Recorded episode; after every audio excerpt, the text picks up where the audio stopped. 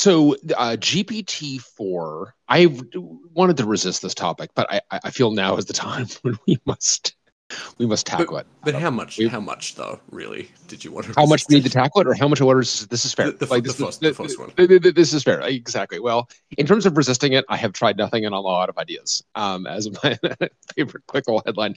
Uh, yes, I, I have tried to resist. You know, I have tried to resist the prolonged discussion around. So GPT four came out last week. One of the things they have demonstrated is writing code with GPT four, and uh, people are naturally asking the question what does this mean for software engineering? Well, actually, they're not asking that question as much.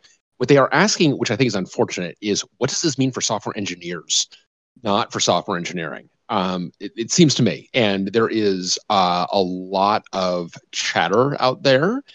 Uh, there was a Hacker News story, which I, I guess Adam, did you miss this thing over the weekend? Do you do you close Hacker News over the weekend? I just admire your. that that implies that I have it open during the week, and I, I oh, God, say stop that it. Oh God, God, twisting the knife. Oh my God. Okay, I. I have it open sporadically, and and I, I definitely missed this uh, this this Carmack tweet if this if that's what you're uh, if that's what you're alluding to. Okay, look, fine. Not only are you not at the bar, you don't even know where the bar is. Like, look, some of us never.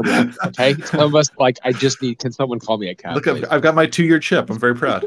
Right, Josh. I think I'm talking to you. You and I are. I, I know Josh. Josh has only left the bar to go uh, to go to the bathroom briefly. Know Josh and Josh and I are back at the bar. So for a while, I had like a scraper that would write down all the stories that hit the front page, so that even if I wasn't there when they were on the front page, I could look at them later so I could actually get any drinks that were served in my absence. I could come back and consume. So the in particular, uh, John Carmack had a tweet where he had uh, tweeted out a DM exchange that he had with a presumed human, but may not be, um, about why he felt uh, software engineering still had a future. With the, and what the role of software engineering is exactly right. um, and then there was a lot of discussion on hackers. Josh, did you? I, I, assume you went into some of that. I actually don't think back. I saw this one. Oh, but God. I think I've seen it, eight thousand other things about about. There's been a, there's been a lot. GPT four was the yeah, guy with the two million dollars or whatever that happened investing. Like I'm just gonna have GPT four invest this or whatever. Is hold on? Are you talking about Balaji had the crypto bet last week? Are we like crossing maybe this? Maybe here? I'm mixing two ridiculous you stories are, together. I feel okay. Honestly, I feel like ChatGPT is writing Hacker News headlines for you. Is it possible that you are creating your own? Have you used ChatGPT to write your own Hacker News? So you On, honestly, Bryan, I'm not even here. This is a ChatGPT synthesis with a text to speech thing. I, I, knew it. That's I knew why it. my accent is so weird. It's been fully automated finally. So and you know, so in particular, I just this is and a lot of people are talking about this, and a lot of people are talking about. Uh, Adam, I sent you that link to that that paper um, about the uh, the jobs that will be um, affected by mm-hmm. large language models. Um, and w- I don't know if you got a chance to read that. I I mean, it's. Yeah and all of this is still very loose um, but wanted to get uh, your take on it wanted to get the collective your take on it. Um, i wanted to offer a little bit of my own um, and maybe that's I, am not going to be able to resist that long before i uh, I, I editorialize a little bit myself. Yeah do uh, i have a i have a not particularly hot take. I don't know if you want me to go first to give you some space uh, to to give a hotter take yeah, if you could, uh, just give me some space so, for running start. Yeah, yeah, yeah, exactly. So, uh, you, you, know, I've played played with Chat Chat GPT. I'm sure we all have. Um, I think the thing that has been most interesting, actually, has been my wife's use of it at work. Um, so, m- my wife does shareholder activism stuff, in particular around environmentalism and, and CEO pay, and a lot of this time is spent groveling through these SEC filings where companies tried to obfuscate what they're doing Hmm. And she needs to like there's a lot of manual labor associated with gathering the data and figuring things out and you know and she's been sort of testing chat gpt as an augmentation of the stuff that she and her team do and been finding it like alarmingly useful. Like useful not you know not in a way that's threatening not like in a way that she doesn't have a job but rather in ways where they get to do like the interesting parts of the job. So i, th- I thought that's been you know pretty pretty wild. Uh, and then my older son, who's a high schooler, has been using it to write some like graphics code and and finding that pretty instructive. And me, the least productive member of the family, apparently has been trying to get it to write episodes of The Simpsons that I wanted to exist but don't. And they're incredibly tedious and not funny, and I would and feel very much like late, late, you know, 2000, mid 2000 Simpsons. So you know, on the mark. Well, this is going to be the reveal. You know, The Simpsons predicted everything. In fact, they had GPT four in 2011. Did you clarify the prompt? Like, look, no, no, write it like it's the 90s or whatever. Right, I like kept- it's the 90s, not like the 2000s. I kept on saying, like, okay, no, imagine you were on the Harvard Review and or, eh, or you know the the comedy magazine. I, I kept on asking it to make it funny, and it and it refused. Did you tell to imagine it that it was a Gen Xer and not a millennial? That maybe that maybe that would actually. Yeah, I, I'm not as good at like the hack prompting, uh, pr- prompt hacking, but Well, uh, then um, then you, my friend, have no future in software engineering because that is That all we're going to do. I'm afraid is is prompt engineering. I hate, I hate that we're calling it that. Prompt engineering? Yeah, I, I just don't like it. Why don't you like it? Why don't you like prompt I don't engineering? know. I mean, my like, my kid is not doing like finger painting engineering in, in, in the kindergarten. Like, it just feels like it's not really a field. are you that are you? Well, boy, I would take that up with the school then because my I mean my children are all fingerprinting at that age. It is the Bay Area, I suppose. Yeah, yeah. It, it, it was it was taught right after the entrepreneurialism class at preschool. I mean, come Oh on. God. no, so, so Bryan, what, what, what's just- your just- Bri- Bryan? What's your take on on on ChatGPT and GPT more generally? So I think it's really, I, I mean, it's intriguing, and I think there are aspects that are really promising. But I have got a lot of questions. Obviously, um, I think one of the uh, the questions that that I definitely have is how it does in in areas in which I have domain expertise, as opposed to where I'm kind of being where it can kind of get away with bullshitting. And so, you know, I asked it to write. Have you asked it to write any DTrace scripts, by the way? I have actually, yes. And Uh, how'd it go? did did very poorly like uh either cribbed in answering a different question or like didn't Yes. didn't work I mean, very, very poorly is how it went for. I mean, very poorly, but with absolute confidence.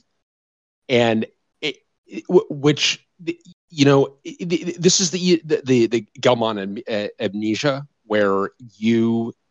This is the physicist Murray Gell-Mann. Have you ever you've right, this? yeah, the Where- newspaper thing, right? Where you like, Yes. well, like if you know about a field and you read the newspaper, it's uh like you, you're horrified at how ill-informed it is, and then you'll read the next article about like complex uh, geopolitics and be like, oh, all right, that makes sense. Oh, oh, oh, that, that's how it is. You know, and actually, this is the issue I had with Scientific American. Actually, great publication, but I was a Scientific American reader, and every article they had about software systems was atrocious, and and it, it should not have been published. And I began to realize, like, should I be? I mean, and I'm pretty sure that I'm just going to assume, for my own sanity, that Scientific American was much more accurate and correct. That that there weren't chemists and microbiologists that felt the same thing about their chemistry and microbiology articles um, but I, I definitely have had that, and it, certainly with ChatGPT, when I've asked it to do anything, I mean, it was unbelievably bad. And I mean, I think the worst thing is that it was confident, and that I think that also, I mean, this is kind of the problem that I've had with this domain from from the beginning is the way it positions itself. And I mean, I, I think this is the danger of calling it artificial intelligence is that it, it immediately puts it in a kind of competition with us. And that's really not what technology is not in a competition with us or shouldn't be.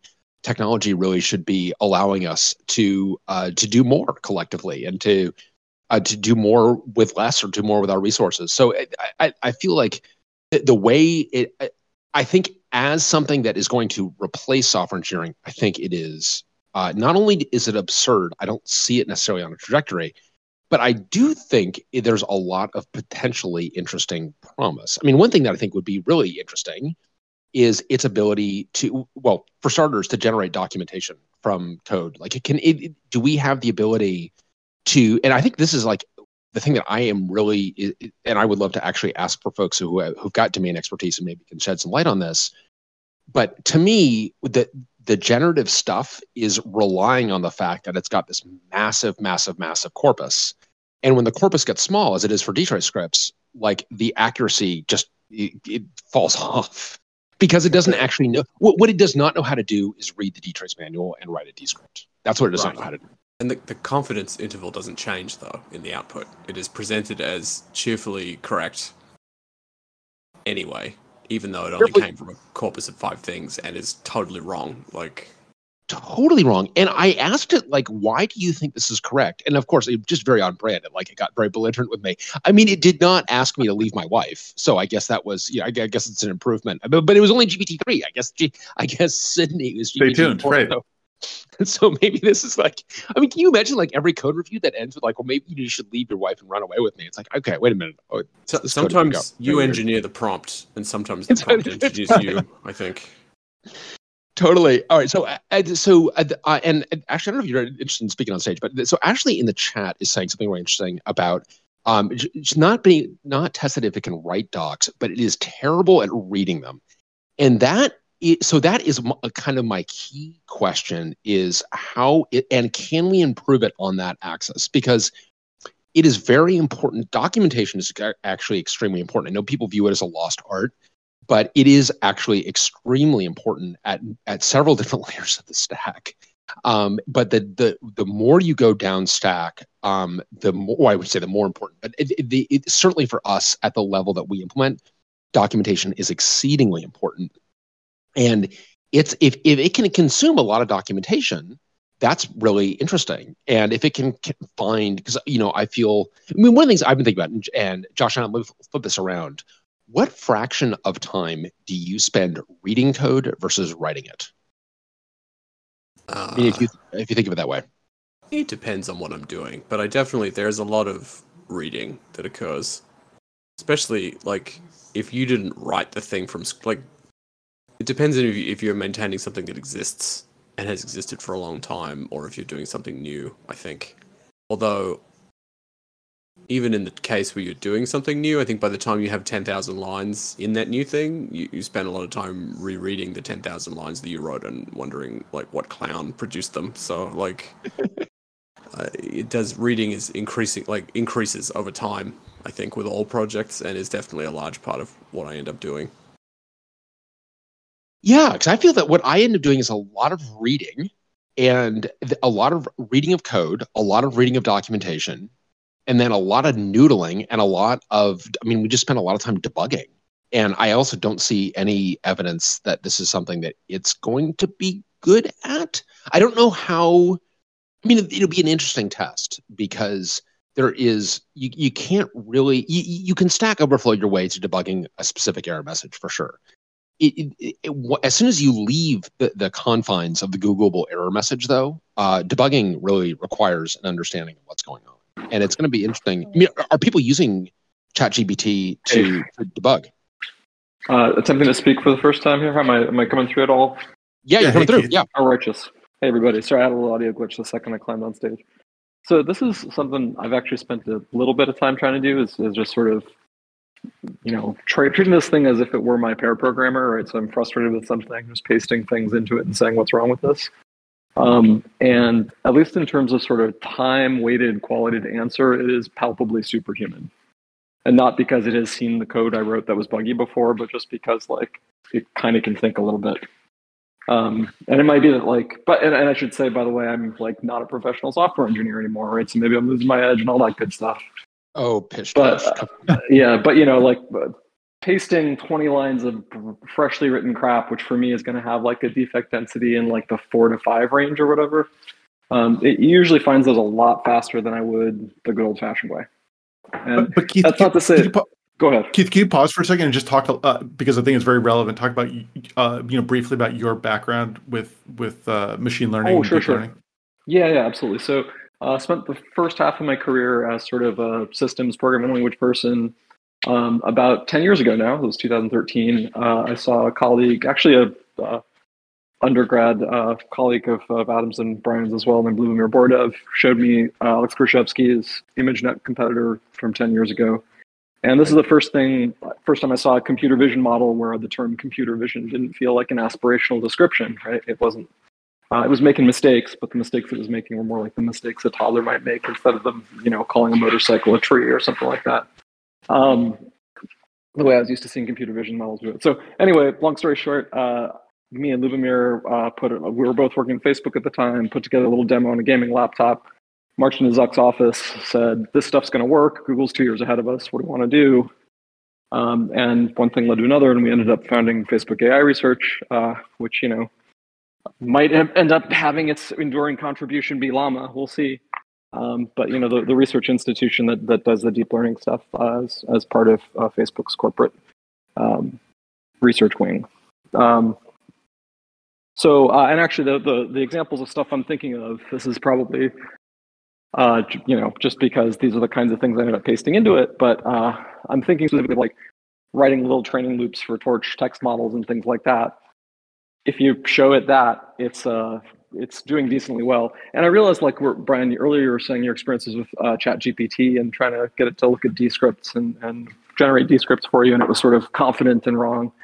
Um, I'd be super curious if you've tried that with GPT-4, because uh, especially yeah. with sort of long tail languages and weird like esoteric crap, um, it seems like there's a pretty big gap between three and four for me. Not that it's esoteric crap, but you know what I mean. Yeah, like, also dtrace. no, esoteric no, crap I mean, and dtrace. Right, and the most important technology ever invented, dtrace. That's right.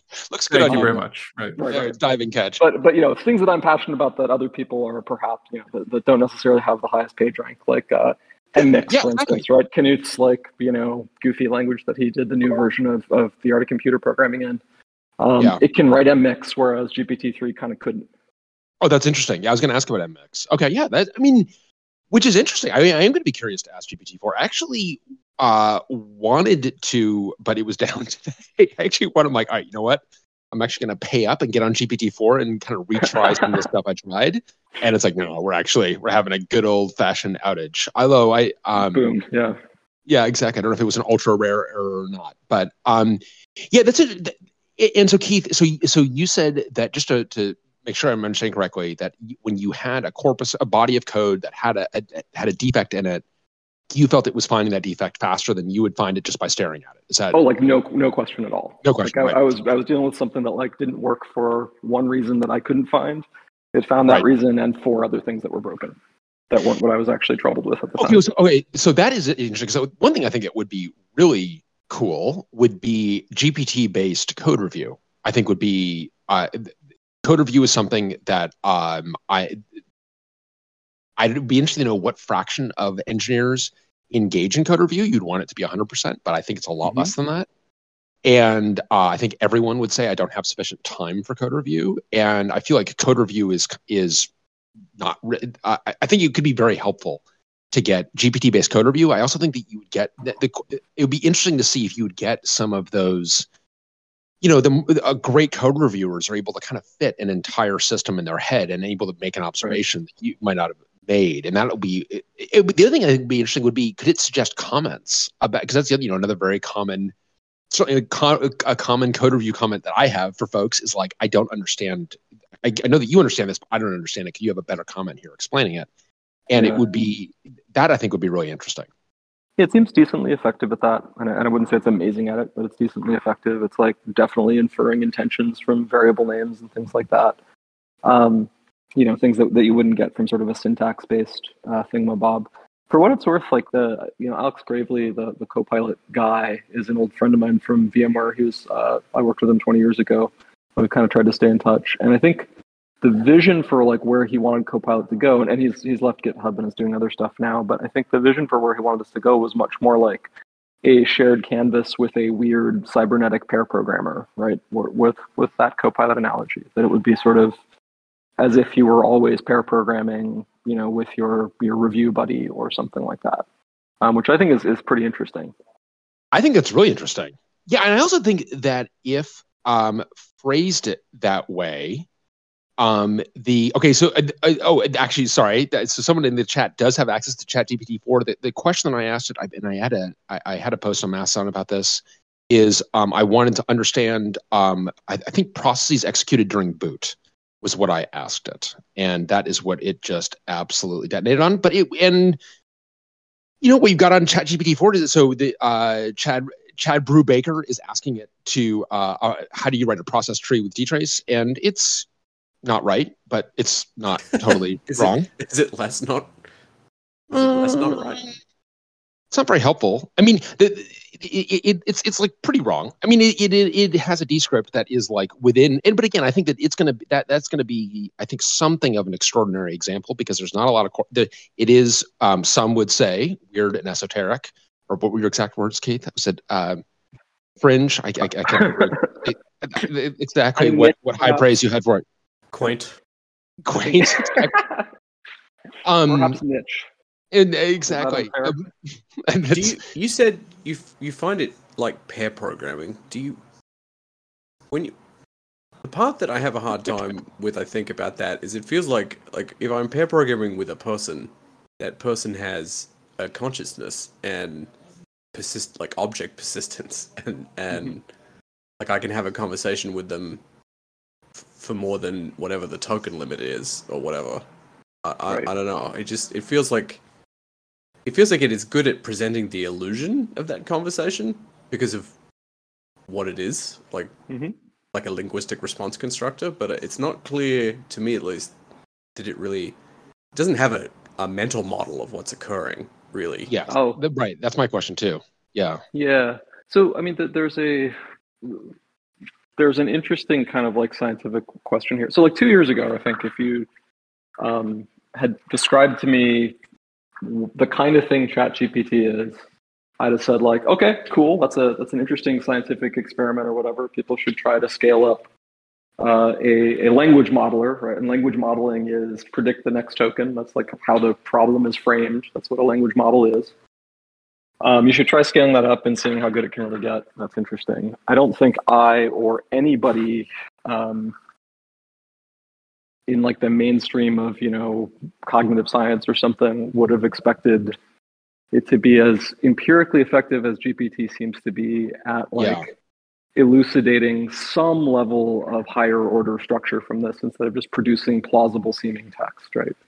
Um, Okay, so and, this- and This gets an interesting question, Keith. Yeah, because it, this is my inference too, is that actually there are aspects of this that are pretty surprising, even to people with a with a, a great deal of domain expertise.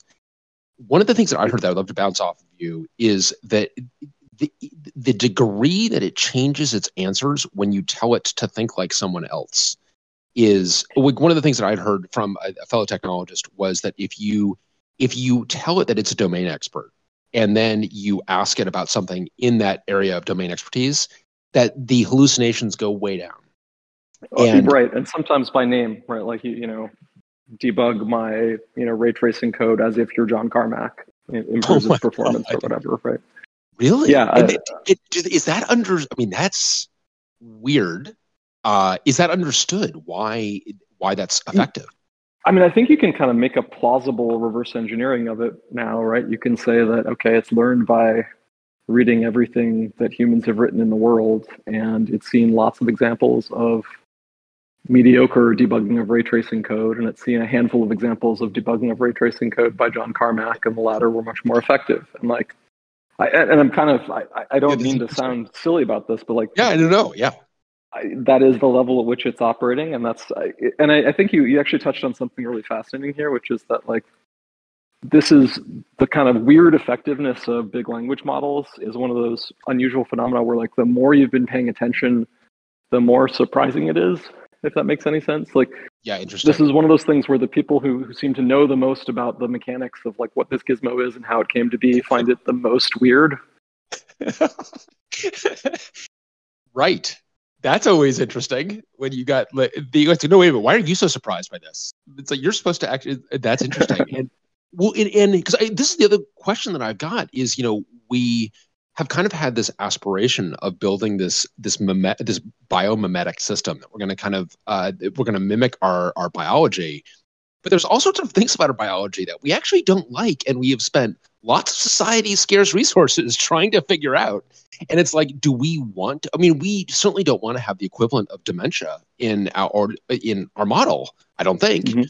Um, and if this emerging behavior is surprising, I mean, it shows you that we that we are actually going to. You you wonder if it's going to be a become a scientific discipline to simply study these things that were created because we don't actually understand them.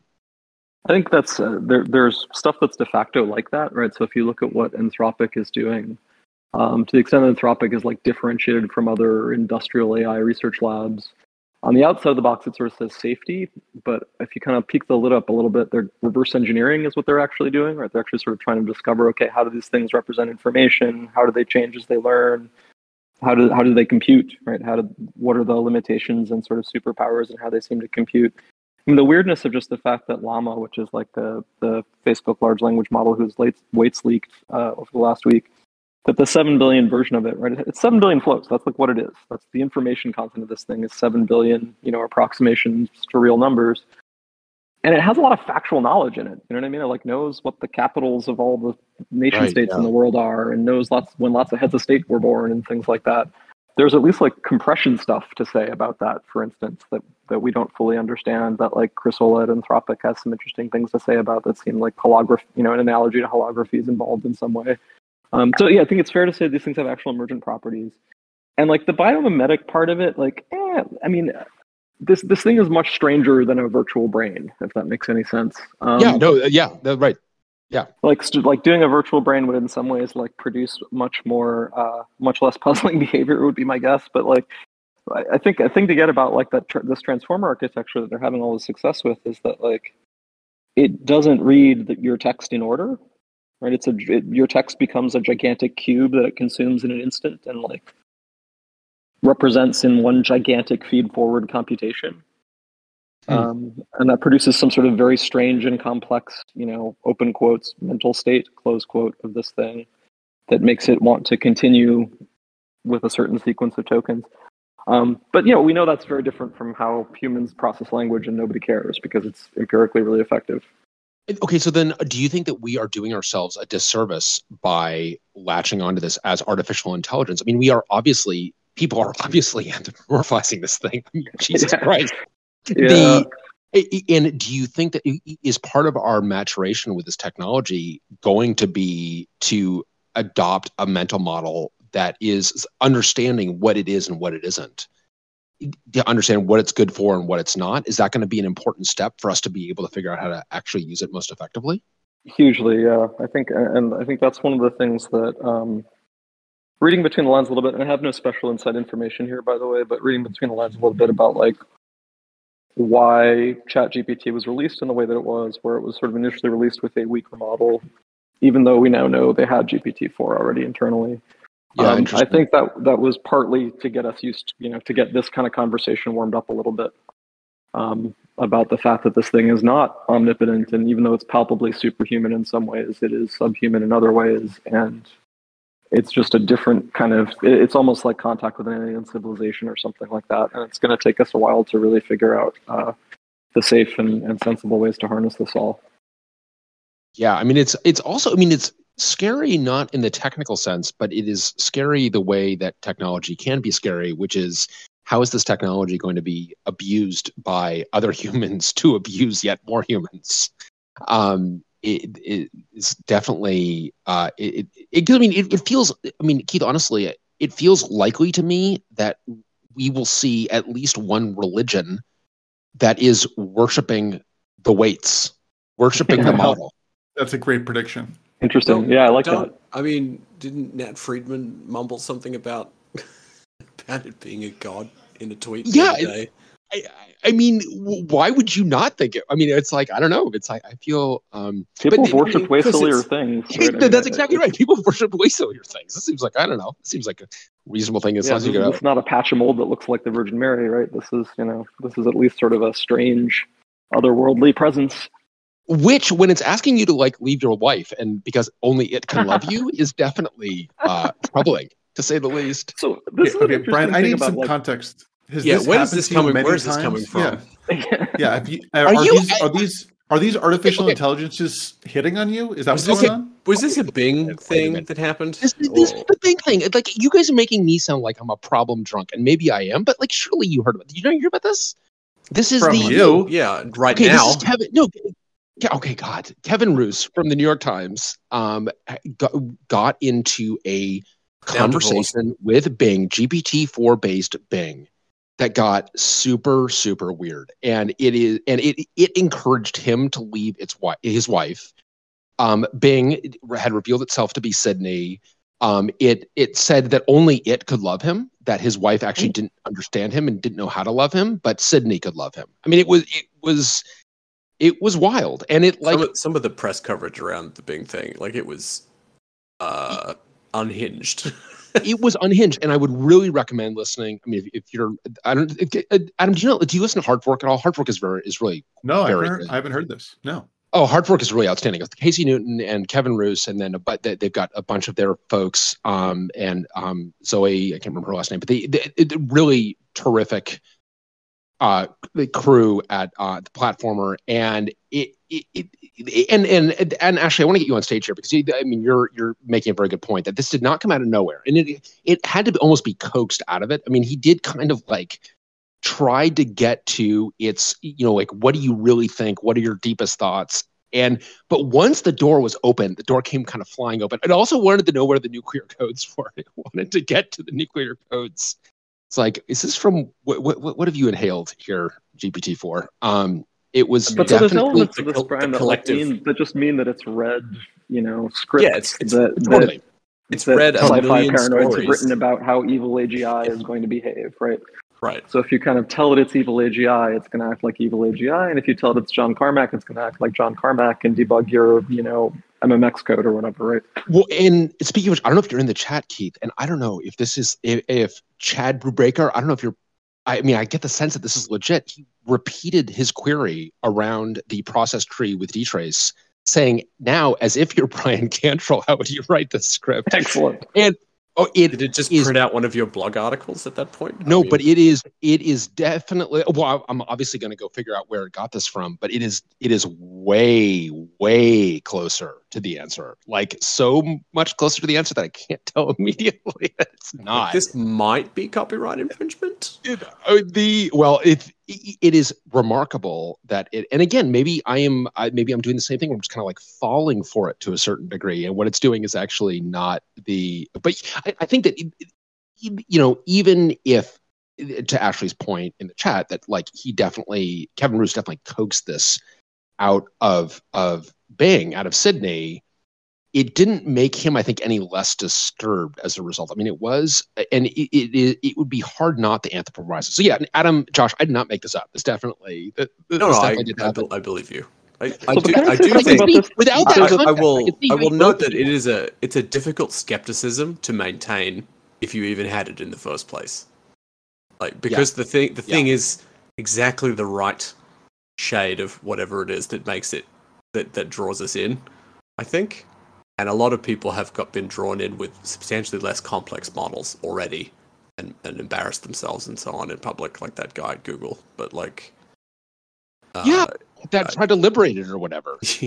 right. Which, I mean, if you know, if you've asked the AI whether it thinks that's a good idea first, like, because that's, I mean, it's read all the stories too. right, it knows the stories. Yes. Um, well, and I think you know, and actually, you had this point about the, you- you're much more worried about the people who believe that ChatGPT is thinking rather than it actually thinking. And I'm,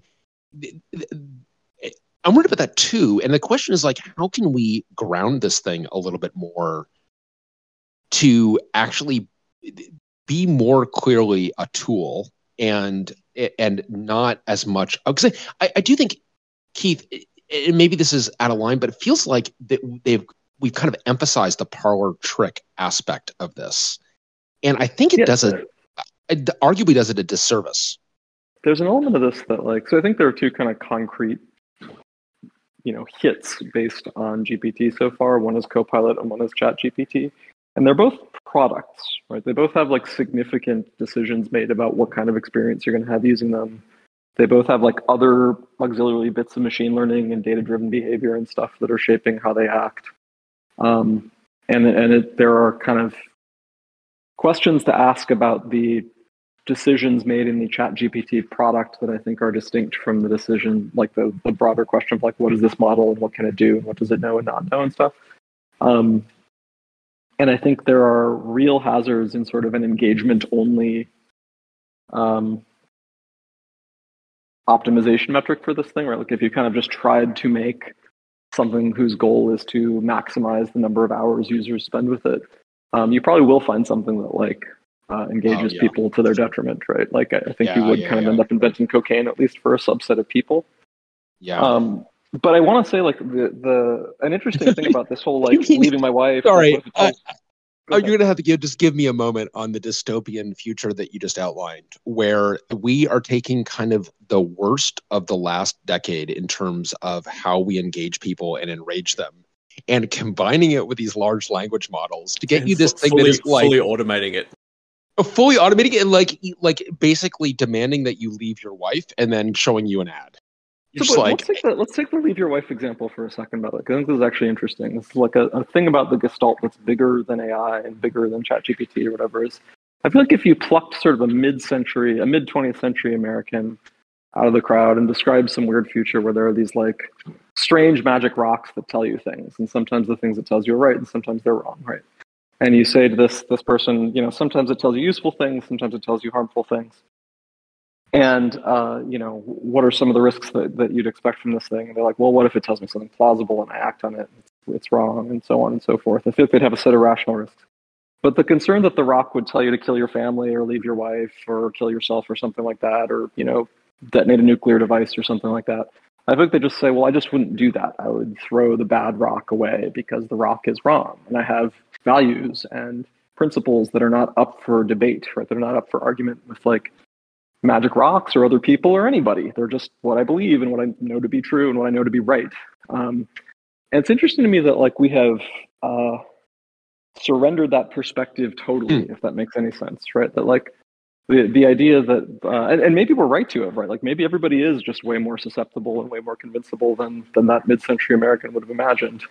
Um, but it is sort of something about like the traditional worldview that feels like could be handy in this moment, is to say like, hey, if the magic rock tells you to like kill your family, it's a bad magic rock, and don't do it. You know?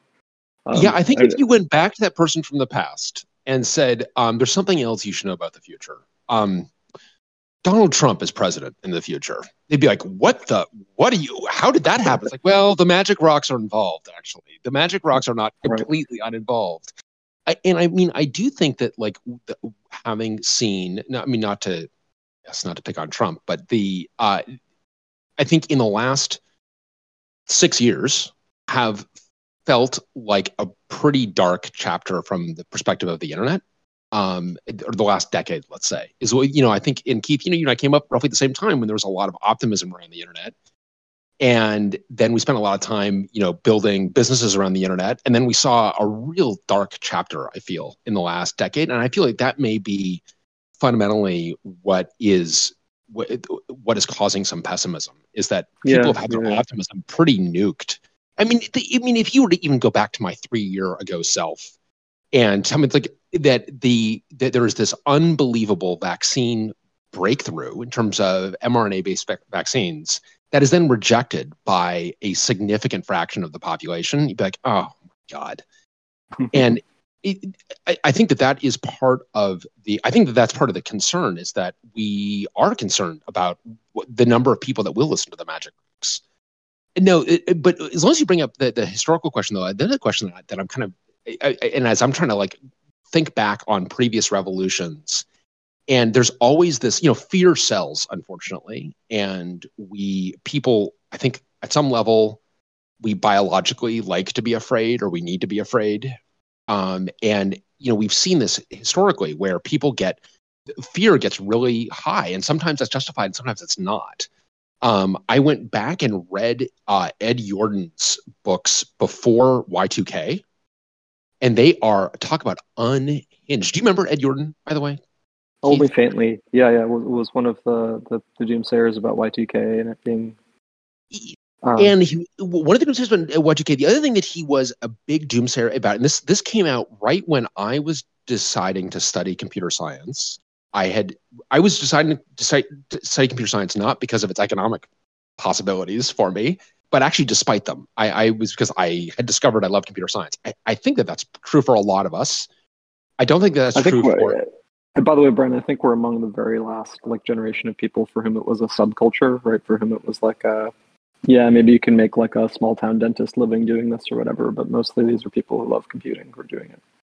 I think that that is probably. I think it, it, it is. It is harder to sort that out now because there's so much economic opportunity associated with it, and it has. But, it, but there's been economic opportunities. I mean, when I was coming up, it was to be you would go to law school if you in you know in the 80s you would go to law school if you want and then it was that turned uh, and i the folks that i know who went to law school because of its economic opportunity and not because of any affection for the law became uh, didn't last very long as lawyers um, because it didn't it just didn't carry them very far and of course things economically shifted as well but i i think that the you know in terms of, of why i got but when we came up keith the ed yourdon had a book the decline and fall of the american programmer written in 1992 Oh, right, right, right. The outsourcing thing.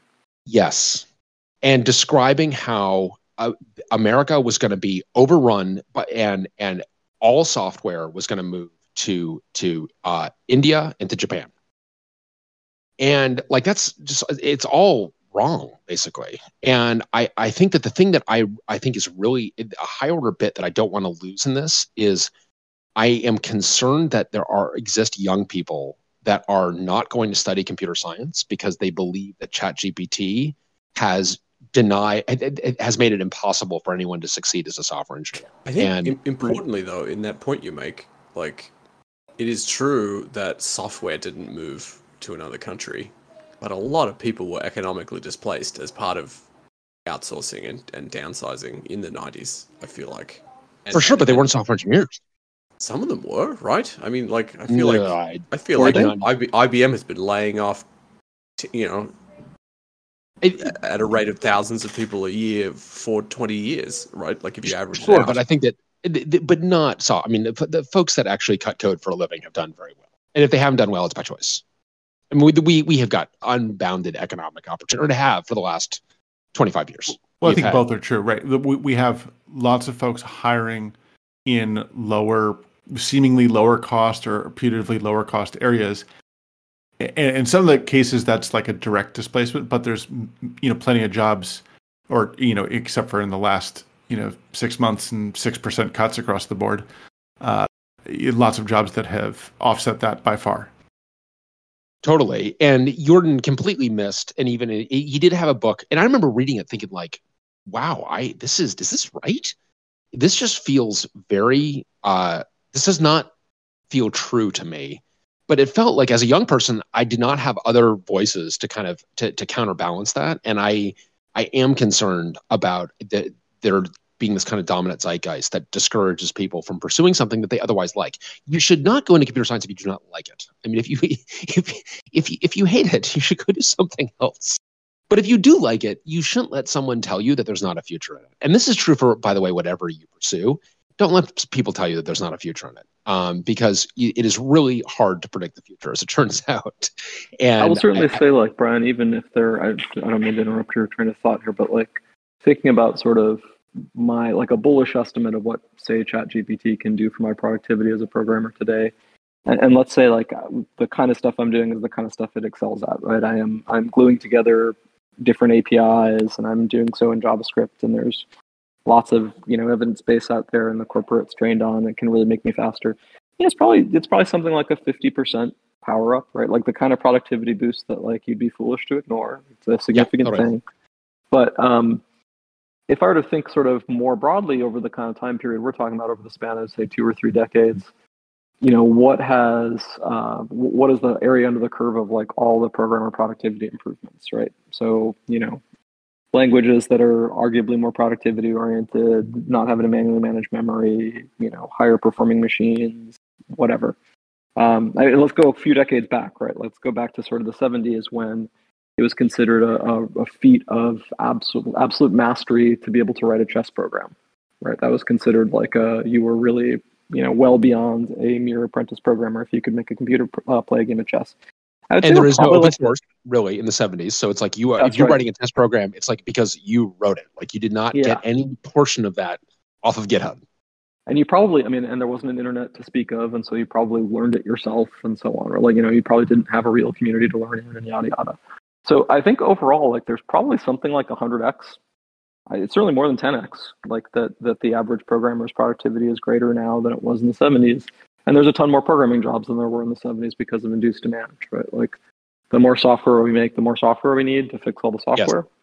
And Yes. i don't think that like gpt is the straw that breaks that back by any stretch at least not yet. Yes, and in fact, you you're getting to something else that I wanted to bring up, which is Jevons paradox. So I don't know if you, you I don't know if you're familiar with the Jevons paradox, but the Scottish economist who observed that when we became much more efficient with respect to using energy, it, we that energy use went up. It's like, wait a minute, we got much more efficient. Why are we using more of it? It's like, well, because we're becoming so much more efficient that we are finding new places to use it that we could not economically use it before. So we actually need to, we're using more of it.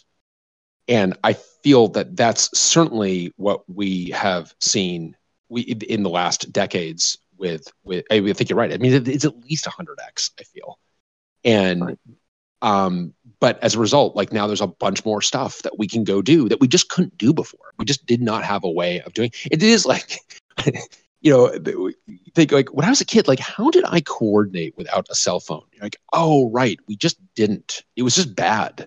I just spent a lot of time like waiting to be picked up places and miscommunicating with people and leaving notes for people. It was just like it was just bad. And um, I, I you know, with hand, that sometimes kind of, it was quiet. True, but you can. This is you need to turn off your bot that's feeding you fake hacker news articles, Josh. Actually, uh, you know what's almost impossible these days is to feel truly bored. By the way, have you noticed how like rare that state is and how precious it is to actually achieve? Oh yeah, boredom is great. I mean, this the, good old fashioned like I'm stuck waiting for a bus and like didn't bring a book and didn't bring a newspaper and.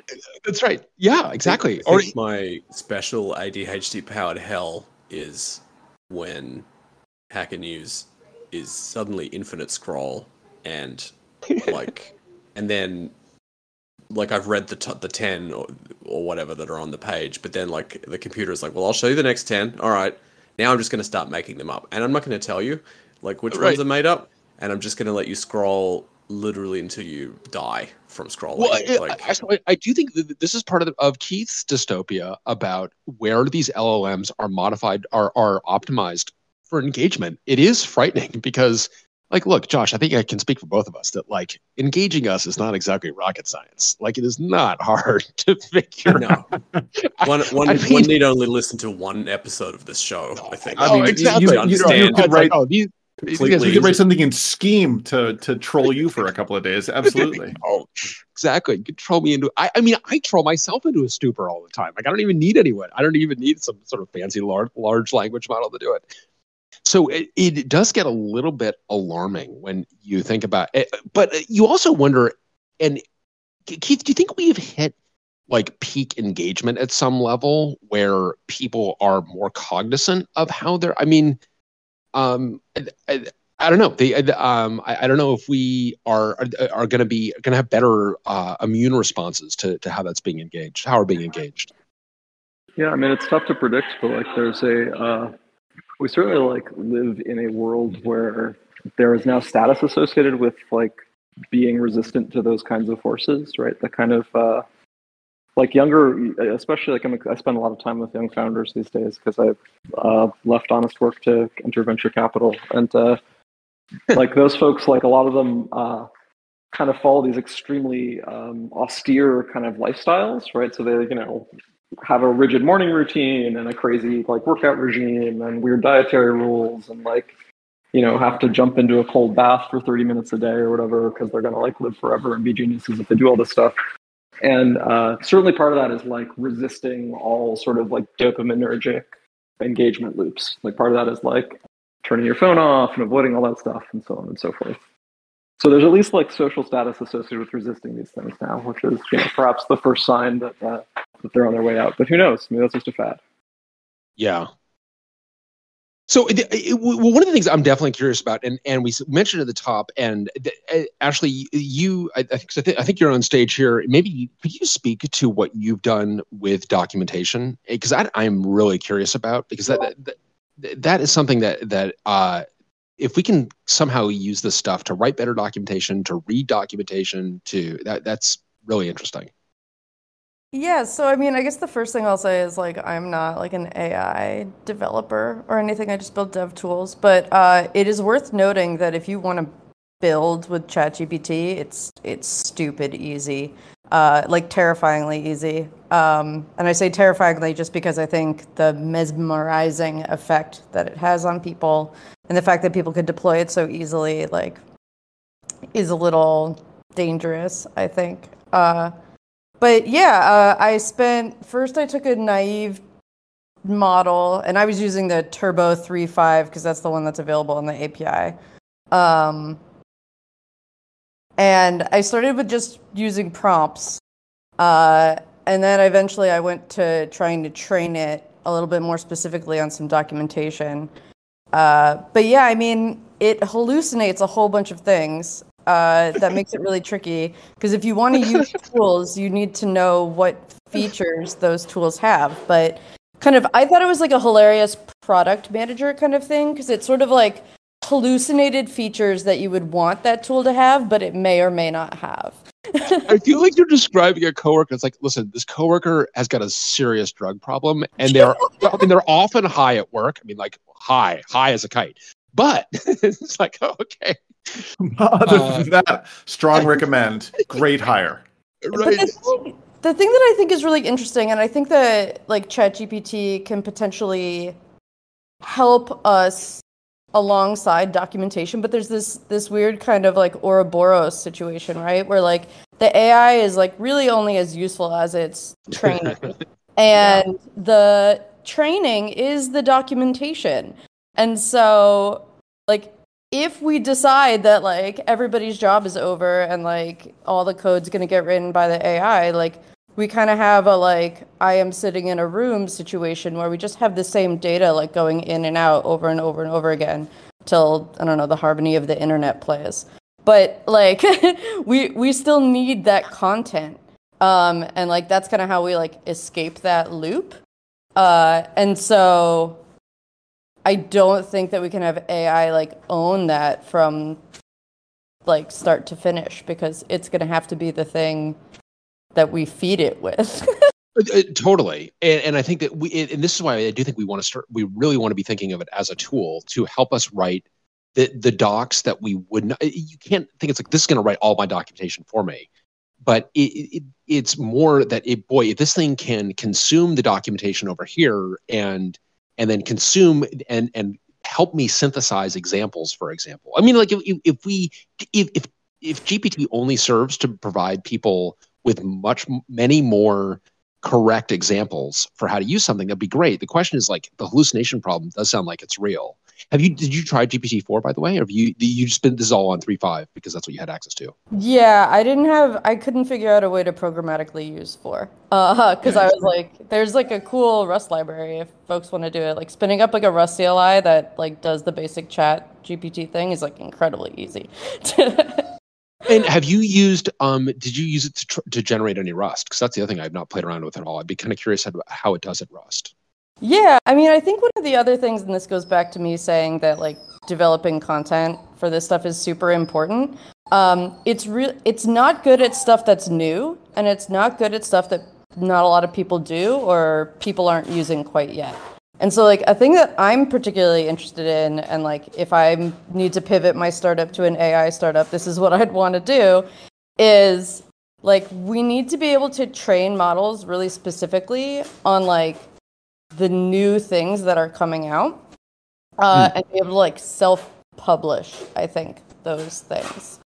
Um, because a lot of times, and at least the things that I like doing as a software developer are doing like the hard things that like no one's done any like before. Like when I worked at Cloudflare, they were like, make Rust generated WebAssembly work on workers. Like an AI is not going to be able to do that. I'm going to have to write the docs so that an API can learn how to.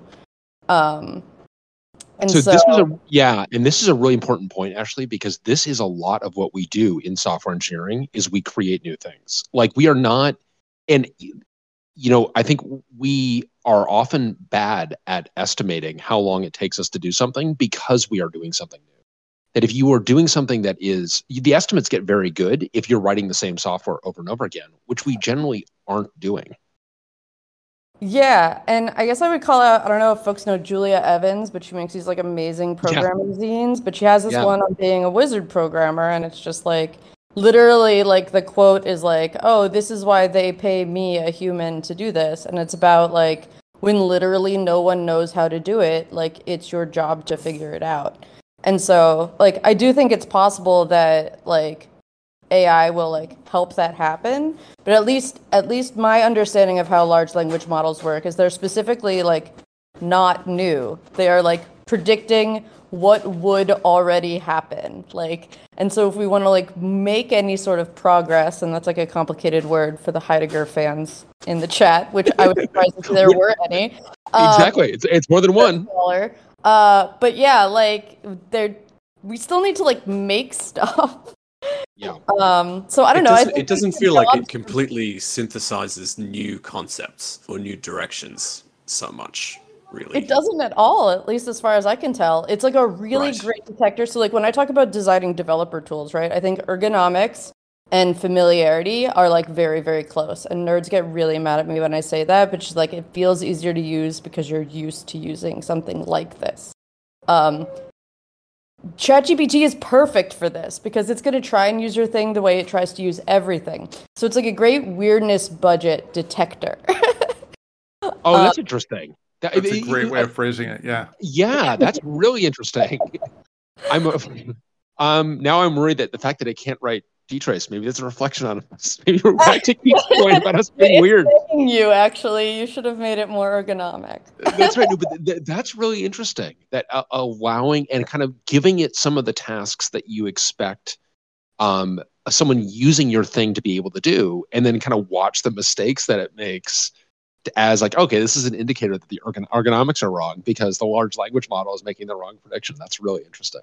I mean, it's kind of cool to think that like you can think of ChatGPT as being tra- trained on like every single ding dong that's ever made a comment on Stack Overflow ever, and if you like Right. want to know like, do people on Stack Overflow will they be able to figure out how to use this? Like, yeah, I mean, if it's struggling, then you might want to consider modeling your API on other ones that people are more familiar with.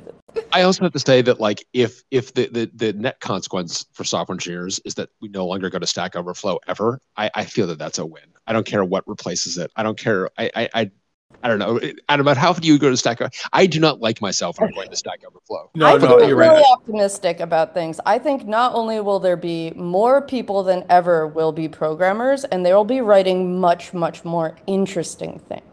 Like we're Yeah, writing, everyone's writing like super boring, like I don't know, like so much glue code. It's boring. Like, wouldn't it be great if we didn't have to write as much of that? Like, I, I see it a lot more like a power tool, and you know, carpenters didn't go away because power tools exist. No, that's right. I, I think if, Totally. if we can focus on the more interesting parts, as the example that I that I kicked it off with in, in a totally different domain, yeah, totally agreed. Uh, hey, Flavius, you said you had a, a comment in this domain. Yeah, so um, the I see the ergonomics aspect of it as more that ChatGPT provides you a way to unsee, um, to like not be able to understand what's going on, um, which allows you to function as if something works when it doesn't work, which feels good but doesn't necessarily actually work. Um, so it, like it's in a Heidegger sense, it gives the illusion of something being ready to hand when it's actually present at hand or unready to hand. Um, and the uh,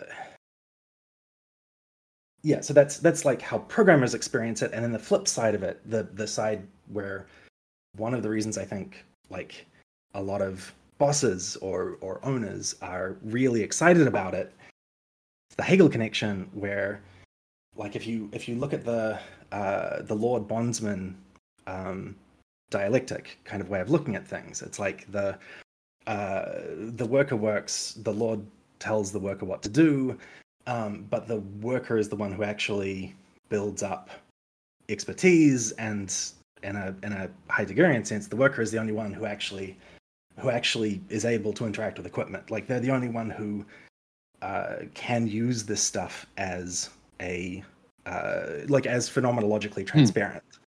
Um, so you know when I'm when I'm programming and and everything is working, it's like it just goes straight from my soul out onto like onto the disk.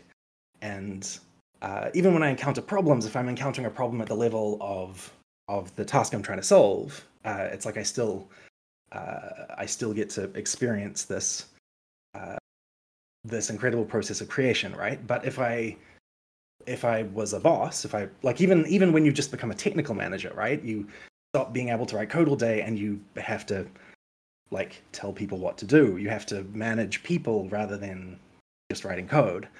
Um, and you can't treat people as phenomenologically transparent, right? Like they're they are beings in the world. Uh, so so they get to do that, but you get to tell them what to do, right? And this like ability to unsee, like it's it's built on top of a whole lot of hyper abstracted labor. So you, uh, you know, it, it what it promises the the owners or the the you know the the lords in this scenario is the ability to effortlessly create because all of the effort is coming from sort of hyper abstracted labor that's you know the the corpus that these things have been trained on and then all of the sort of whitewashed or invisibilized like uh, mechanical turks who are in um, various little uh, small contracting companies around the world actually Yeah. The unseen folks that are actually Yeah, labeling exactly. and everything else. Yeah, yeah, yeah, yeah. Yeah, um, so it, it gives them the feeling of that phenomenological transparency uh, without having to actually become a worker, and I think that's kind of what the what the owners want out of it. I, I do think that property of it, where a lot of people perceive the value in being, I think, that they don't need to know anything to get stuff done anymore. Like it's going to be this machine that just does stuff, and I don't have to deal with any of the pesky people I used to have to deal with to get things that were complicated done. Yeah, I do feel it's like, it, you, yeah, the, Well, like, and- and I think- I think, and also like- ChatGPT is telling me this can be done in an afternoon. Why are you, why are you, Perky, saying it's going to take you a week? Like this, I, I, I think the Well, but things like that. But then, like, I think it also has turned a lot of people who were probably copyright minimalists to begin with are suddenly now copyright maximists because I don't think anyone really anticipated that one company would be able to absorb everything everybody had written before and then take the Yeah. name off the top of the paper basically and allow other people to use it like everything not one thing but everything like it, well, it is definitely true infinite we are plagiarism in all directions like well, and we need this. It needed open source to, to have that kind of corpus of code. Um, yes, because it's not fucking trained on Windows. That's for sure. Like, I right. mean, Um, I did think it's interesting. So, uh, and uh, Chad Brubaker in the chat has uh, asked Chat GPT-4 to do a code review of a PR that I've got up. That I'd like to point out is still is actually, it's, I think it's actually no longer a draft PR, even though I'm really thinking of it as a draft PR. Um, and it's interesting. Um, I mean, it has given me a a code review comment um, where it has found an unwrap, and it's like, well, this this should not be an unwrap. Uh, and you're not familiar with Rust. This is basically uh, where I'm. I, you- are effectively ser- asserting that this is something, and you're unwrapping that something. Um, but it's a very facile comment that it's offering me because that particular unwrap it, it can't fail. That particular unwrap for other reasons because of where we are. And I do wonder. I now I really want to add a comment above it explaining that the unwrap can't fail and see if it still offers the code review because it's like its suggestion is wrong i mean its suggestion is like oh you should change this to be like a much more ornate panic it's like no no you definitely shouldn't because your state is corrupt if there's no there is no way to Yeah, Chat GPT, just just don't feel bad. This is what mm-hmm. Bryan says when I code review his code too. He he dismisses my comments as as minimal and my suggestions as irrelevant. So shakes I, that we're, we're wooden in good crocodile company. at you, and that's right well listen I, if you would if you not hallucinate so frequently when you code review me adam i wouldn't i wouldn't have to be you know so uh, so firm with you but No, uh, no, it's everybody else. It's not you. I agree. exactly. Thank you. No, but I think it's really interesting. Well, So no, but I really wanted to, because like a reasonable, uh, it, the, it, it, we, if one saw that, it's not necessarily an unreasonable comment of like, hey, could this unwrap fail? And it can't. But so I would, I again, I want to like add the code comment there and see if it no longer makes the comment, um, with the comment explaining why the unwrap is safe. It's a very pedestrian comment, though, and you do have to. It's like, have you made this It is. comment first because you've seen this comment made so many other times in blog posts and so on around? No, but like, you, you, like, you know, I saw it unwrap, their and then I saw a paragraph of explanatory text begging people not to use unwrap that way. That, that is, you know, that's a a really interesting point, Josh, because because I think we're not good at code review, like large, large, you know, writ Well, large. what- we had a whole what show on this topic. What We I want to know I- is I like think if, it- if if I unlock the same mutex twice in the same block, is it going to tell Yeah. me that I did Yeah, that can tell me wrong? that. Like, yeah, yeah, yeah, yeah, that'd be interesting. Is it going to like Yeah. uh, lock ordering? Is it going to understand that? I struggle to un- to believe that it can even reliably generate like complex Rust on mass anyway, because the constraints, like English, is pretty forgiving.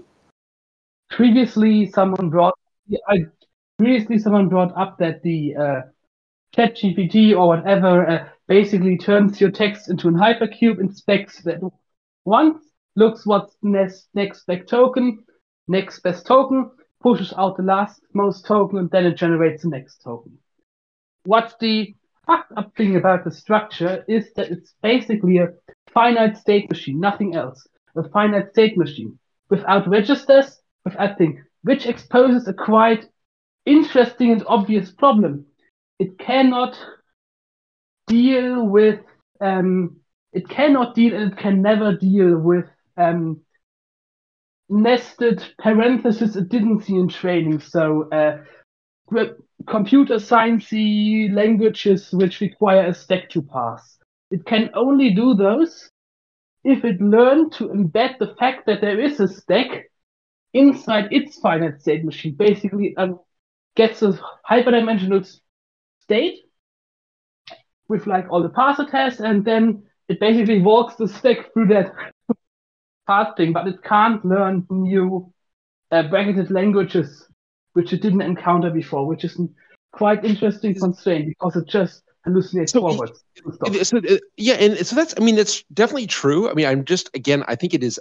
I'm really looking forward to getting like GPT four out because I'm just looking at this code review comment again, like re- reading the code review comment it had closely.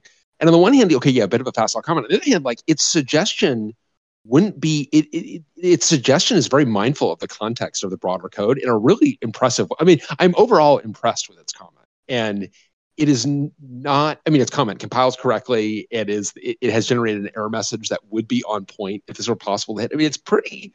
It's interesting. And so I, I would. I think we're going to have to give it a shot on a lot of this stuff before we just assume they can't learn anything new because it definitely has. Just as Keith was saying earlier, there is it, there is some emergent behavior that even the experts don't understand that could be interesting. And I think we're going to want to treat it seriously, but not actually. Uh, I, I don't think we're going to need to to be worried about it replacing us. I think it, it's actually, and I loved the kind of the point you had about allowing a lot more people to develop software because it does feel like it's going to make this a lot more accessible do you want to talk about some of the, the work that you've done with kids in terms of what you think because i think actually like my daughter would I, like roblox just rolled out the, uh, some um, ai assisted stuff today she would love that she's 10 she's going to love making stuff with that I think you were tagging me in for my work with kids. Uh, I guess I have done some work with kids, but the vast majority of the education work I've done is with adults. Um, and Even yeah, But young at Uh, heart. Sure, of course. Yes, absolutely. Actually, most of them are very, very old at heart and desperately trying to get out of jobs that they really didn't like doing because they wanted to do something like exciting. And so, like, the things that I've seen beginners get tripped up on in programming are never the like high end CS concepts. Because, I mean, if you're actually writing an application, the chances that you're running into those in a meaningful way is already like pretty small. Um, but it's like navigating the file system. It's like how do I make sure the computer knows that the file is here? Like it's it's typos, it's it's really really basic stuff. And so like the general ideas that are behind a lot of applications are things that people have a lot of intuition for. I always love telling people like students have an intuition for types and then we teach them out of it by like teaching them Yeah. JavaScript or Python first. Um, I so many students were like, "How do I tell it what type of thing it is?" And I'm like, "You don't. It guesses later." And they're like, "What?" I'm like, "Yep." uh, but Yeah, I mean, I think a lot of people know what they want computers to do for them, and we just really haven't given them great interfaces for doing that.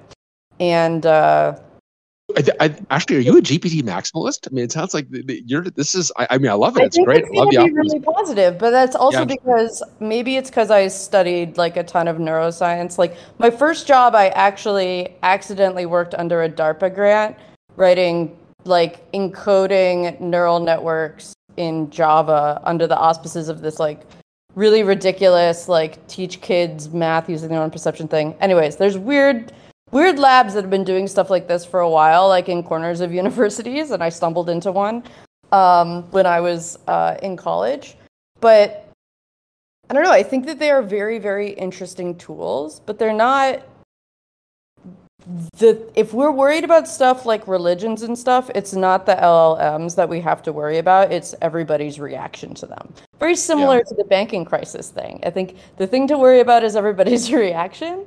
And so I also might be like pulling a little manifestation perhaps in that like I think if we are excited and optimistic and see the benefits here, we have the opportunity to build a future where we live harmoniously alongside it. Uh, and then there's other options too, but I like those less. So I want to build the like really positive situation. And I think I, I think God, I love that. oh my god, I love that. No, I love that. I really do because I I feel that. I mean, I do feel like optimism is something that has been I'm uh, also has been like the most pessimistic human in the world, so anybody who actually knows who I am is probably surprised to hear this. but I, I, well, but I, think uh, like we can be both, right? It's sort of like we can be realistic and also and and certainly be cognizant of the perils of a technology. But I think that that fundamental optimism is really really important because I just I, I think that it does it. There's so much that is going to be made possible by this. That would be just to to, to Keith's point a, a little while ago about the kind of the hundred x multiplier. And you know, I, I think of like the number of people that have that have been in search of like a boy, I need a technical co-founder. Like I've got an idea, but I don't know how to like manifest that at all. And I've always been like, you should actually really learn the code. Like you don't actually need a technical co-founder. You need like a book on Python and some patience and some real resolve on this idea. But boy, this is going to make that a lot easier when people can actually get jump started. And I, I, it just feels like it. If we think of it optimistically, I think we're much more likely to think of it as a tool. Is that a is that a fair summary of what you just said, Ashley? I mean, I definitely think so. I think it's also worth noting like people often respond really defensively to change. Uh, I don't like talk about human nature a lot, but it's certainly in my experience that people really respond defensively to it. But if I were to like evaluate how I feel about software right now, like in general, I would say that the vast majority of people are suffering just like absolutely terrible software that is not customized for what they need to do.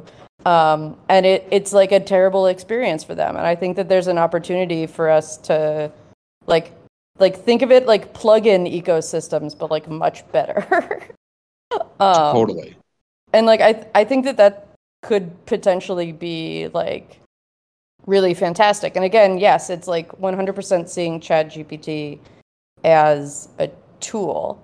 Um, now, I mean, there's a lot of interesting like market economics around this, like with like the rise of these massive centralized SaaSes, like came because of the giant mismatch between supply and demand of software developers.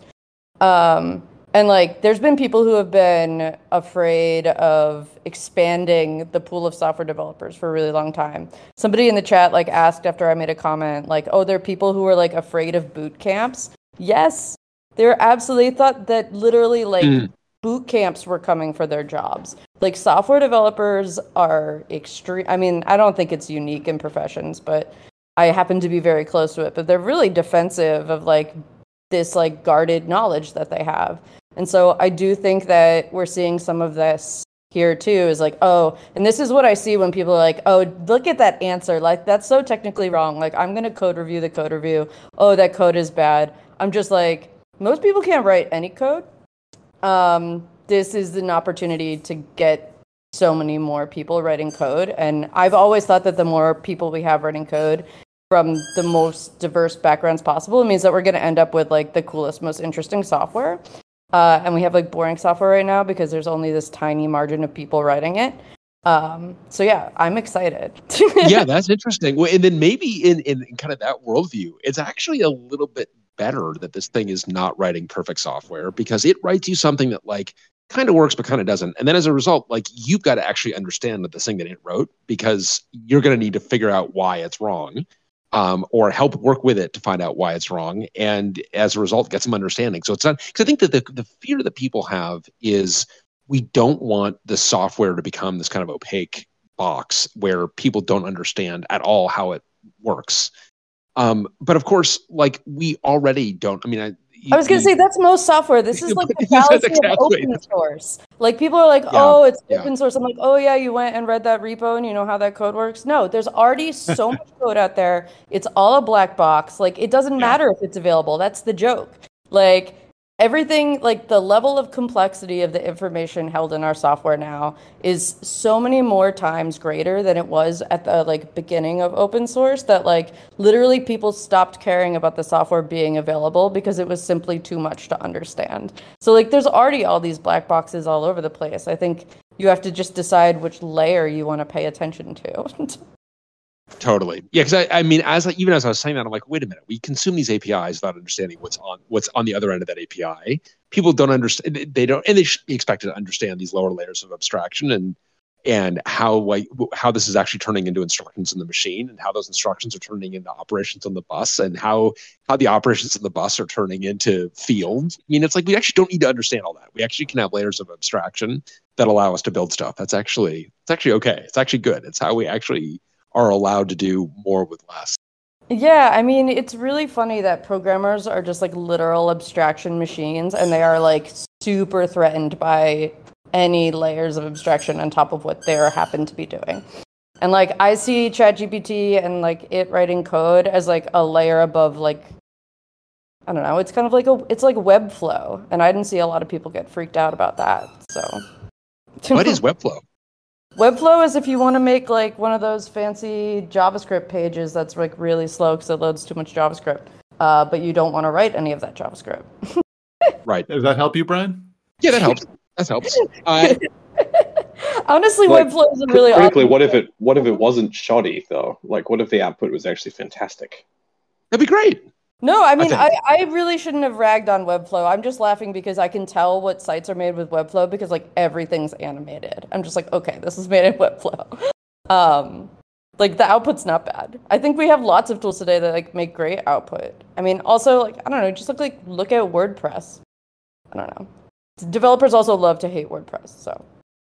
But I think in terms of the, of, of the the degree to which it it lowers the barrier. I mean, just like I mean, blogging did lower the barrier for people to write online. I mean, the, and we have over and over again seen that that has created that just creates more. We're able to do more with human potential when we when we lower the barriers. And so, actually, one of the questions I was asked in the chat is like, do you think software is boring because there aren't enough people who can write it, or because of the economic incentives um, and and the needs of the people who can? I think it's. Oh, I mean, why not both? I go, so why not both? Yeah, exactly. Do I have to pick? Those are both reasons why, like, those are two like affordances that I think do cause some issues. Um, I don't know. I think in some ways the financial incentives, like the economic incentives, I don't know. Design loves constraints, right? So I think I think constraints can be very interesting in like the types of things that we end up building. Um, but yeah, I don't know. The the internet is like a massive like sat solver for like all of human everything, and I definitely think it would we'd see cooler, more interesting software if we had more people writing it. At the very least, we could have people who have some domain knowledge writing yeah. the like Rails generate for like their domain, and it won't make really horrible, just like embarrassing mistakes. Um, I think that'd be cool. Like if doctors wrote doctor software, we'd probably have better doctor software. Well, and I think also that we we've seen if I mean if history is any guide, where these also technologies that that tend to have a, a, a broader base that appeal to many more people tend to bring just more people in. They tend to get more people excited about it, and we will. I mean, there's an argument to be made that that uh, GPT based software will ultimately result in more people who are writing assembly because there'll be people who are introduced to software that way and begin to i mean it, it, just by lowering that barrier and getting more people excited about actually creating things. Yeah the, the, actually your optimism is infectious. I'm i'm, I'm, I'm so you. glad. I felt like we were getting into a little dark place when you i think we are. I think we're getting a little dark. and I was like a little nervous about that because I do genuinely think there's some positive things about it, and uh, I think one of the things that we haven't chatted about that just lets me talk about something that I like really am excited about is like a lot of people like to say like also my dog is having like a tantrum. I apologize. Um, listen the dog's uh, trying to get into the dog is actually like i know i can go write software now i know exactly the the software i've been trying to write some apps for sure. that's right Um, but like a lot of people are like, oh, well, the software that it writes isn't accurate, right? Like it's not perfect, it has bugs and stuff. And I think one of like, if we had to talk about like the original sin of computing, and like Richard Feynman actually just writes this in general, but like when we think about trying to make computers act like humans, it was that we focused on building machines that were like 100% precise. Um, but it's not really what most people need like if you look at everything in the world like analog style like nothing is 100% correct even like super smart computer geniuses like me just kidding um, uh, but like we we don't need that perfection and so i think what's going to be interesting and i'm curious to see how this plays out on like a systems level is like what does it look like when we see the proliferation of like not quite like great software? Or is this going to mean like does it not matter that it's not quite great because we're not building these massive centralized general machines and people are making all these little tiny specific machines for themselves? So i think that the the well so first of all i, I do think that there are uh, the reason that we are able to build the stuff we have built is because the foundations actually do work reliably so i think there is actually software actually i would say that we're actually it correctness is the constraint and i i mean I don't know how wild we are about, for example, GPT uh, based uh, a GPT committer to to uh, LLVM might make me a little bit nervous. Might make a lot of people a little bit nervous um, because we actually do really require um, correctness there. We we require correctness. Uh, correctness is a constraint. I, I do think that you, and I think that part of what I love about Rust is that it actually uh, broadens that the amount of software where correctness really is a constraint, and I think that that is actually great. At the same time, I yeah right. I, I okay. you are getting no, roasted in the comments bryan no, I know, I know. Well, I I, I was. But I mean, there is like you, you actually you actually do rely on your operating. I mean, like there was a time when your operating system would actually just die, and it actually made te- the, the technology when it's not a reliable substrate, it actually is a problem. And we you do need that to be reliable, and we actually do need to understand when it fails. But that but that that software being ultra reliable allows you to build a bunch of the stuff up stack that where you, you don't need it, it I, I think it, Yeah. more being more approximate is fine. But so I think this is why the threat from ChatGPT is like something that folks are more worried about than say like the example I used before, which is Webflow, is because ChatGP- ChatGPT at least appears to be able to do this on all layers of abstraction. Whereas like previously, a lot of no code and low code tools tend to be um, closer to like the human than the metal, I guess. And so it's like, what would Webflow look like for an operating system? And also just very rigid in their construction generally, I feel like. Oh, you mean like stuff? Well, I don't know. Like a, if a lot of no code tools end up like like you can tell b- that it came from a particular no code tool, I think, because the output is very similar. And and like the the, the swim lane that you're in when you're using those tools is often because someone had to write all of that stuff. You know, Yeah, all, all, all of the configurable bits and all of the flexible bits. Like, and there's just only so much complexity you can manage in a software product. Uh, I feel do- like it had that. It often has that kind of limitation.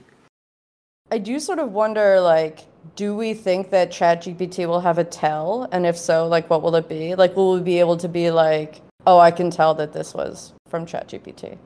I wonder if that's possible. Kind of like, uh, I don't know, like That's the the fake the street artifact thing, right? that you see. What was that? The the fake street thing. When people were producing street directories in atlases and so on, they would put fake streets into the maps, so that Oh, you to could figure out who who, who point out in court. Well, obviously, you know, Boysenberry Street is not there. That's that's you stole that from our map. Like So, uh, Josh, are you going to start naming? Are your variables going to get very idiosyncratic names? So they you already can, have idiosyncratic names. Clippy is always complaining.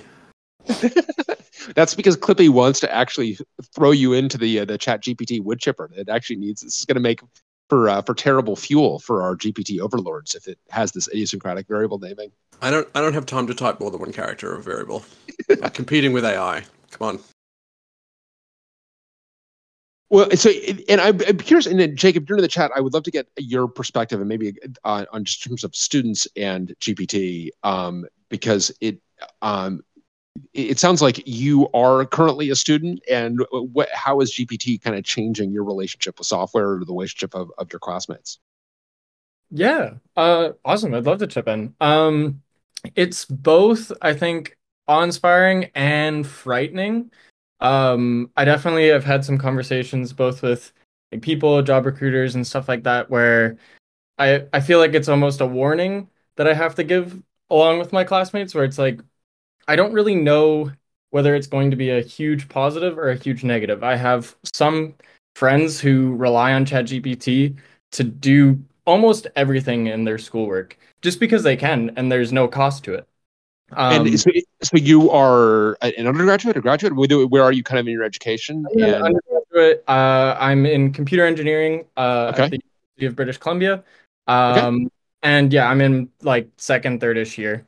Um, And so yeah, seeing people learning like, you know, learning how to write assembly per se and relying on ChatGPT to like debug like ARM64 output or to, you know, solve Stack Overflow problems or, you know, for writing malloc and stuff like that uh, are things that I've like seen people try and like wield this really not spec for tool to try and solve. Um, sometimes the results are good, but sometimes I think like uh, I had some conversations with people in the chat here, like you have people spend a bunch more time just trying to get Chat GPT to solve it than figuring it out themselves. right, it would actually would have been you would have been actually faster to just write this yourself. Interesting.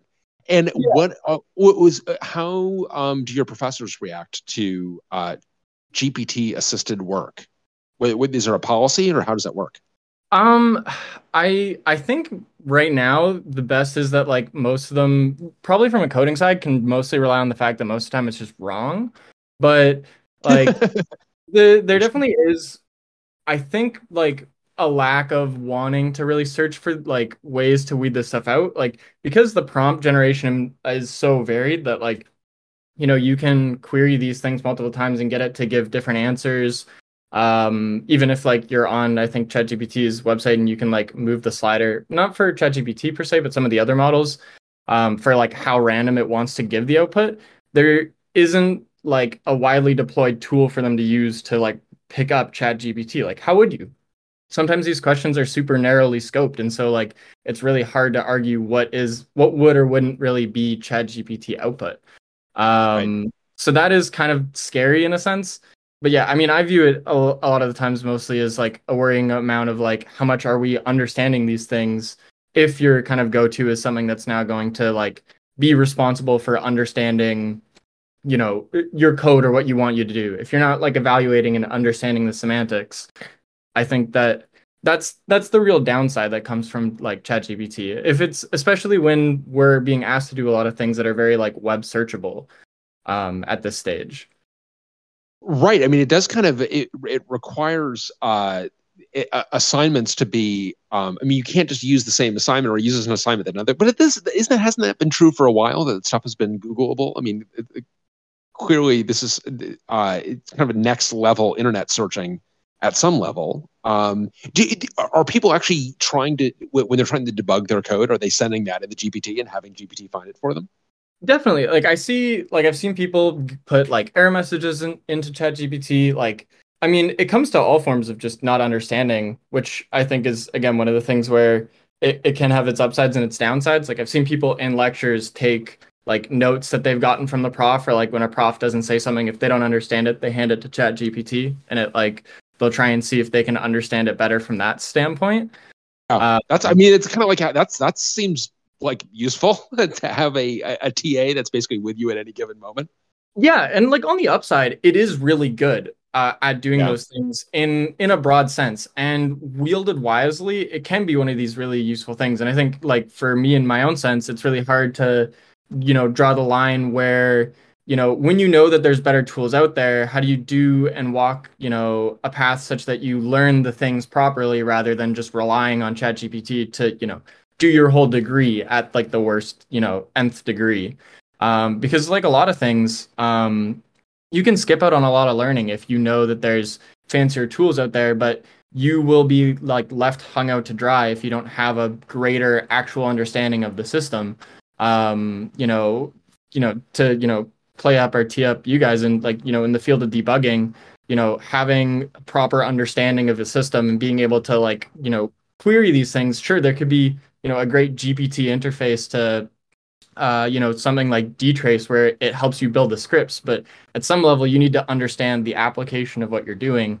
And i th- my only fear as a student is that like i'll have classmates who aren't learning anymore in that sense who can get so far with chat gpt that like if for some of these you know for some people it's like if you're getting a 60 like what's you know what's the problem Uh, Yeah, if it's of any consolation, uh, undergraduates sliding by with the least possible work is not a new phenomenon, and uh, so that P- that is Ps something that get is degrees.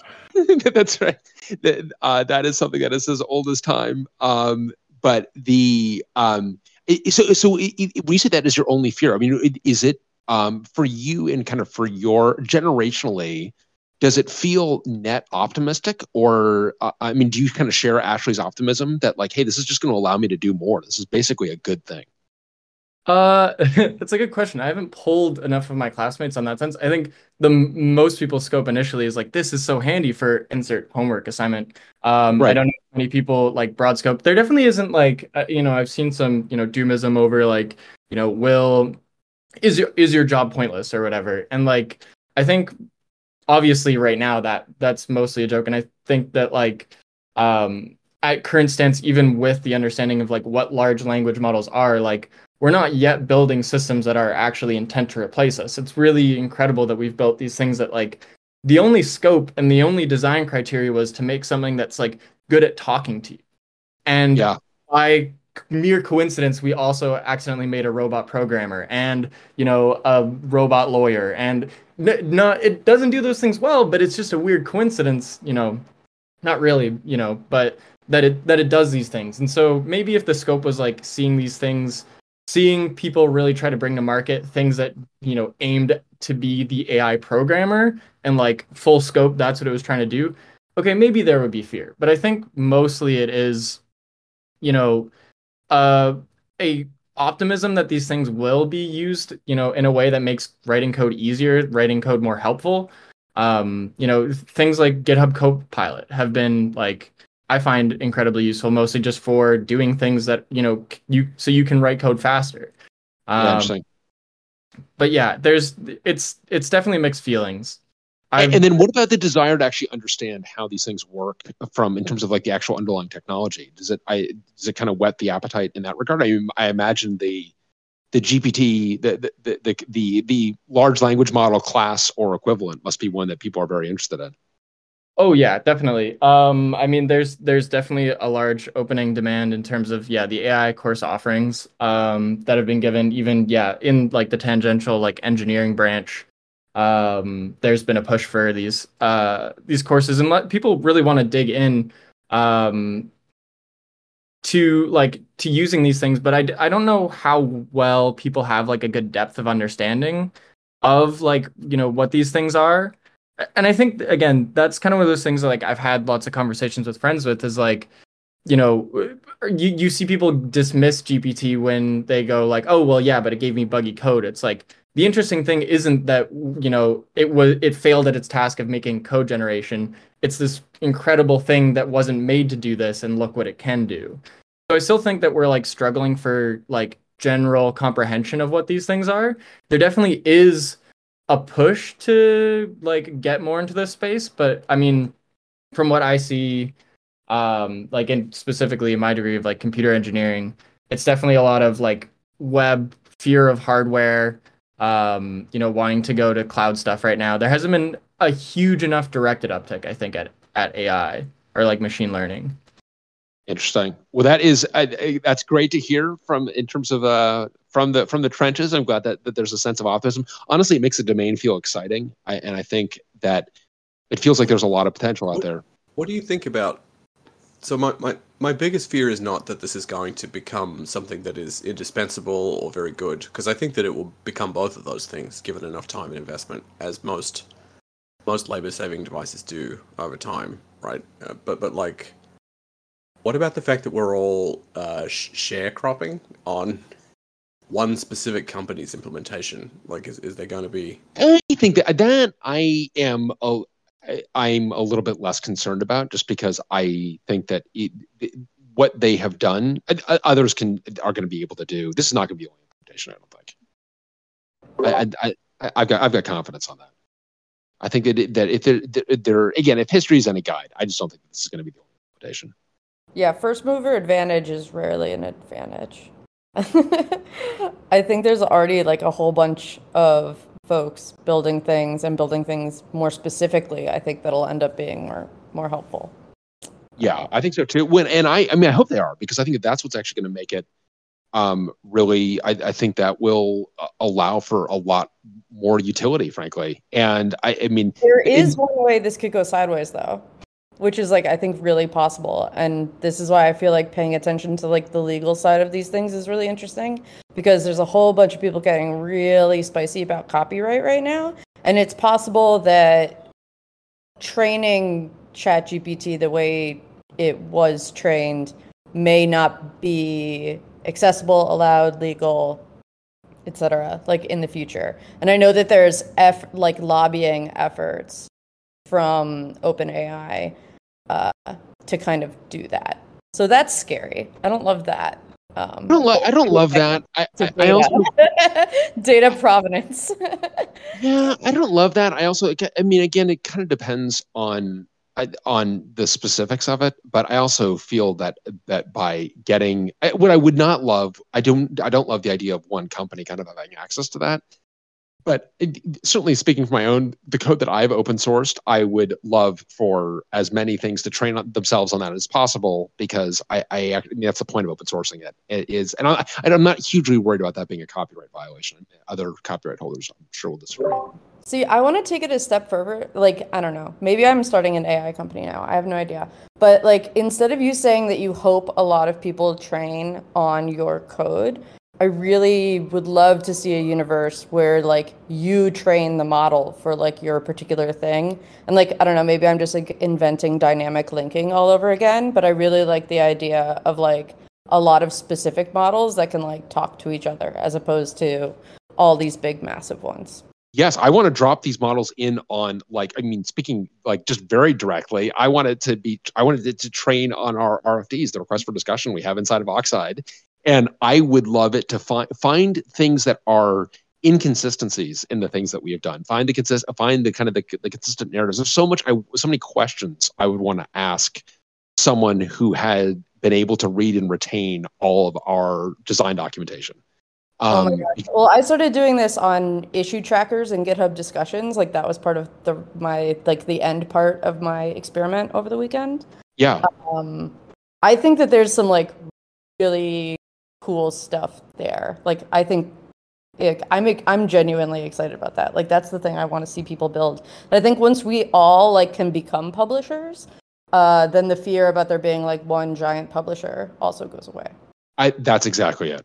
That's exactly it. And I think that is actually that's a great note to end on. Um, this has been a really this has been a great conversation. I actually this is I feel like Adam, did you feel like this is another one of our stage dives?